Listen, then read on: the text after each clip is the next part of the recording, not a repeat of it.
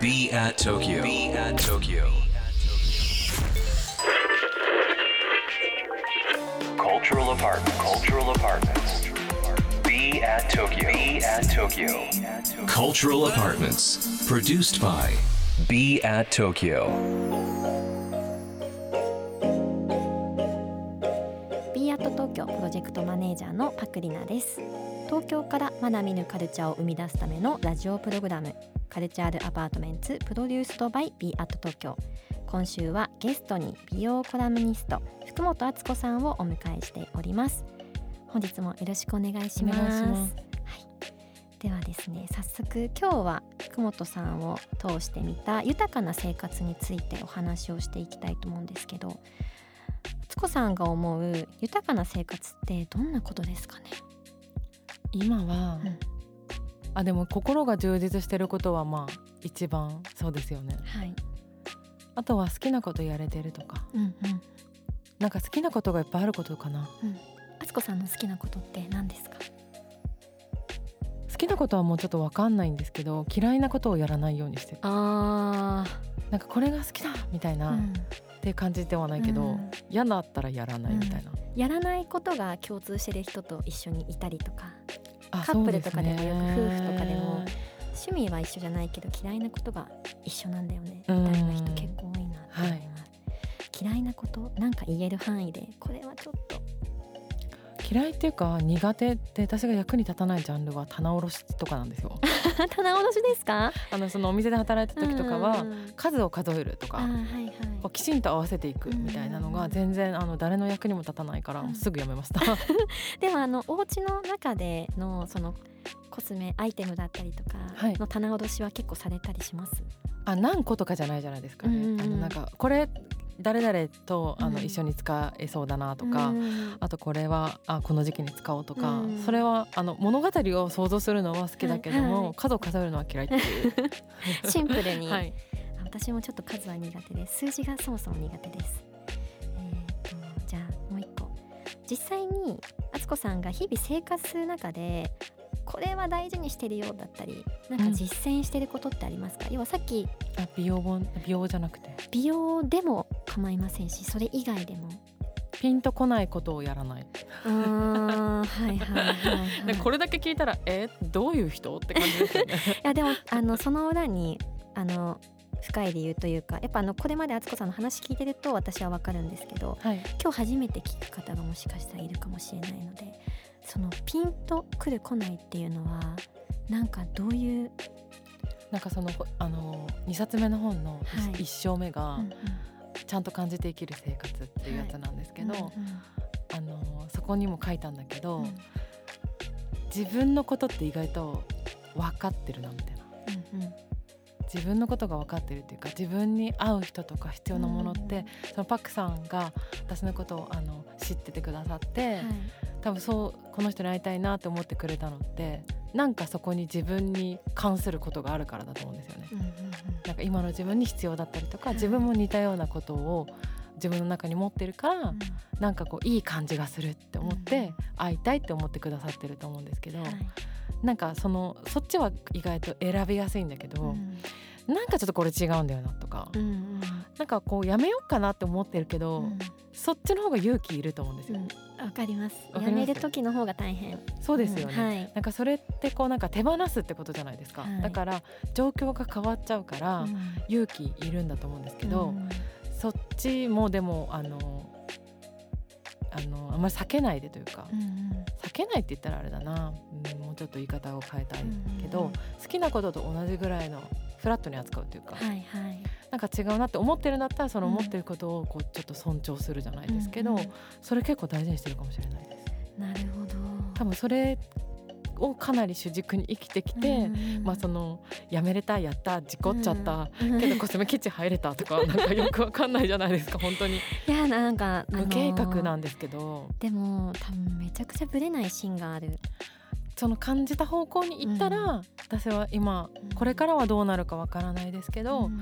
この今やってるお仕事とかうん。こういう大人になったのではいそうですね。そこはそれで自分にとっては良かったかなと思ってますけど、うんあそうですね。あとなんかこう、はい。自分の感じてることに忠実みたいな、そうですね。本当感じることって本当にそれこそなんだろうやっぱり画面越しでしか見なかったりとかうん聞かなかったりとか、なんか自分の目で見て使ってみてだったりなんかそういうの大事にしたいな最近は特にって思いますねだから。感覚でやってるとやっぱ説明できなかったりうん予定立たなかったりするんですけど、うん結構私はそのあの例えばこの学校に行って大学を出てこういうふうに準備してこの職業をやりましたっていう人じゃないから、うん結構それがコンプレックスというかそれでいいんだろうかみたいな。だからあんまりうん結構ぶっ飛んでるじゃないですかそのストーリーが。あの意外な経歴でしたね。事故ってみたいな。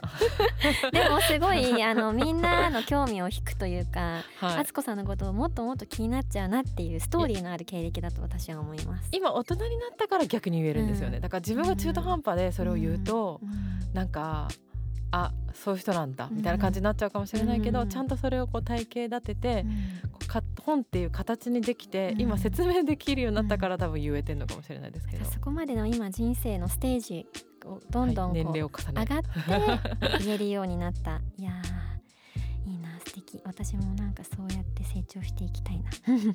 あのーもう一つ。なんかあのオーガニックコスメとしてそれこそ今回あの出された本にもいろんな知識がこう散りばめられていたかと思うんですけど、はい。その中の一つにやっぱキーワードとして星占いっていうのがあったと思っていて、なんかこのオーガニックコスメと星占いってどういう結びつきあるんだろうって。あ一番最初に知ったのはあのバイオダイナミック有機農法っていう、はい。オーガニックコスメに使われてる植物の育て方の農法があって今分かったすごいマニアックすぎて、まあ要は簡単に言うと、うん。星の流れとか、本当にに、自然界のリズムに合わせたはい、植物の育て育て方もちろん。農薬は使わずに、はいはいなんか牛の角になんか糞を詰めてみたいなそういう肥料とか、牛の角ですか？はいカルシウムがあるのかな？はいはい。なんかそういうちょっとあのちょっとママジックっぽいっていうか、魔法がかってて面白いじゃないですか、だけど土いい土を育ててそこから植植物をもう本当に自然界のリズムに合わせるやり方なんですよ、うううんそれに星占いが使われてるんですね、あのうん。うん月が何々の日に、新月の日にはいこれをして種をまいてとかもあるんですけど、うんはい。そういうのが関係あって哲学があって面白いと思ったことと、あとあのジョニー楓さんっていう占い師さんがはい。私あのイベントをずっと担当しててコスメキッチンの時にややられてましたねそうなんですよで身近に先生がいたっていうのもあって「うんうんうんねえねえこれはなんでこうなんの?」とか聞いたら教えてくれたとか、じゃあもっともともとやっぱ興味もあったりしてあのねコスメキッチン入った時にすごい占い好きな女の人がいたんですよ。うんはいはいそれで会って初めて「何座?」みたいなうんうん感じで聞かれてなんかこうあのでこう占い好きな人が周りにいてオーガニックコスメも占い関係あるし、うん星占いがね、で調べてったら面白かったから、うん。うんハマったっていうか。はいはい。学問としてハマったって感じですかね。いや学問ですよね。学問。占いって。あの何が面白いかっていうと私の考え方なんですけど使えるから面白いっていうか、うんうんうんうん。あ例えば満月の日は、あの福本調べなんですけど、はい。お店が混んでたりとか、うん。駐車場が満って書いてあることが多くて新月は空いてるんですよ。はいはいはい。かっこ福本調べなんですけど、はい、あ楽しなんかちょっと面白いじゃないですか。月の表を見てあ うん。の自分が体験してる出来事とこう照らし合わせて、うん。あなるほどこういう傾向にあるのか、うんみたいな感じで調べていくみたいな感じだったんですけど、あのでも打ち合わせはこれ男の人聞いてること多いんですよね。はい。あそうです。多いですねリスナあーさん。のちょっと込み入った打ち合わせあるじゃないですか、はいあれをもし選べるんだったら新月の日に設定すると、はい。例えばいつもだったら1時間かかる打ち合わせが40分で終わるとかうんうん。すごいあるから、はいはい。ビジネスにも使えますよ、お皆さんちょっとあの月のなんかカレンダーありますよね、はい、あと新月とか調べるとうん。あ何月何日とか出てくるからその日近辺にしておくと、あれ？なんか契約サクッと決まったなみたいうんうんなうん。うんこととかあるかもしれな面い、白い。皆さんちょっとそういったところにもチェックしてそう面白いですよ。はい。はあ面白い。ちょっと水星逆行がが一番面白いと思いますけどうん。一番最初に知るんだはいはい。すごい奥深い。そしてなんかコスメとの関わり非常にあるんだなってなんか思いました。敦子さん今いろいろ星占いの話聞かせてもらったんですけどはい。星占いの中でもなんか今気になってる人だったりことだったりなんかありますか？これは必ずチェックしてるよとか。あ占いの動きをチェックするってあんまりないんですけど、あはいはい。今自分が星占い本を書いてて。あそうなんですね。そうなんです。よ3冊目？そうです。おー。2月の末ぐらいに出るんですけど、はいはい、あの十二星座と本当に占いってめちゃくちゃ深いっていうか、うん。終わりがない学問なんですよ、だからちゃんと勉強すると大変なんですけど、はいはいでももっとみんなに伝えたいのはそこから自分がこう編集をして、うん。まあ、ここまでだったら日常で使えて面白いかなっていうところだけを切り取った本なんですけど、はいはい。あんま専門的ではないかもしれないんですけどそれを書きながら十二星座のこと全部書くんですけどあの一個一個の星座も書いてるけどこことここの星座はこういう共通点があるなとか書きながら気づくこと結構あって、それが面白いです。楽しみ。これあれですか？もうこ告知とか出されてるんですか？こういうの出しますみたいな。まだちゃんと具体的には出してなくて、多分これが放送される頃にはもうちょっと出てるといいねぐらいの、わあ皆さんぜひぜひ楽しみに私していてください。るのがすごい楽しくて。楽しいんですよね一番。楽しい。いや楽しみだな。私乙女座なんですけど、はい。ちょっとなんか乙女座のページだけすごいなんかすれへなんかこう ページがすれちゃうかもしれない。ありがとうございます。はい、今日はあつこさんに豊かな生活についてたくさんお話を伺いました。ありがとうございました。ありがとうございました。明。日もよろしくお願いします。b アット東京。東京からまだ見ぬカルチャーを生み出すための Cultural Apartments。それが b アット東京情報を発信するメディアであり才能が集まるスタジオであり実験を繰り返すラボであり届けるためのショップでもある。決められた型はない。集まった人がブランドを形作る。オンラインとリアルな場でつながりながら発生する化学反応が次の東京を代表する人を物をカルチャーを作り出す。Cultural Apartments. Produced by Be at Tokyo. Be at Tokyo. Cultural Apartments produced by Be at 東京今日の放送はいかがでしたでしょうか？今日お聞きいただいた放送はポッドキャストラジオクラウドでもお楽しみいただけます過去にご出演いただいたゲストの放送もすべてアーカイブされていますまた番組への感想番組に呼んでほしいゲストやこんな企画やってほしいというリクエストもぜひお聞かせください。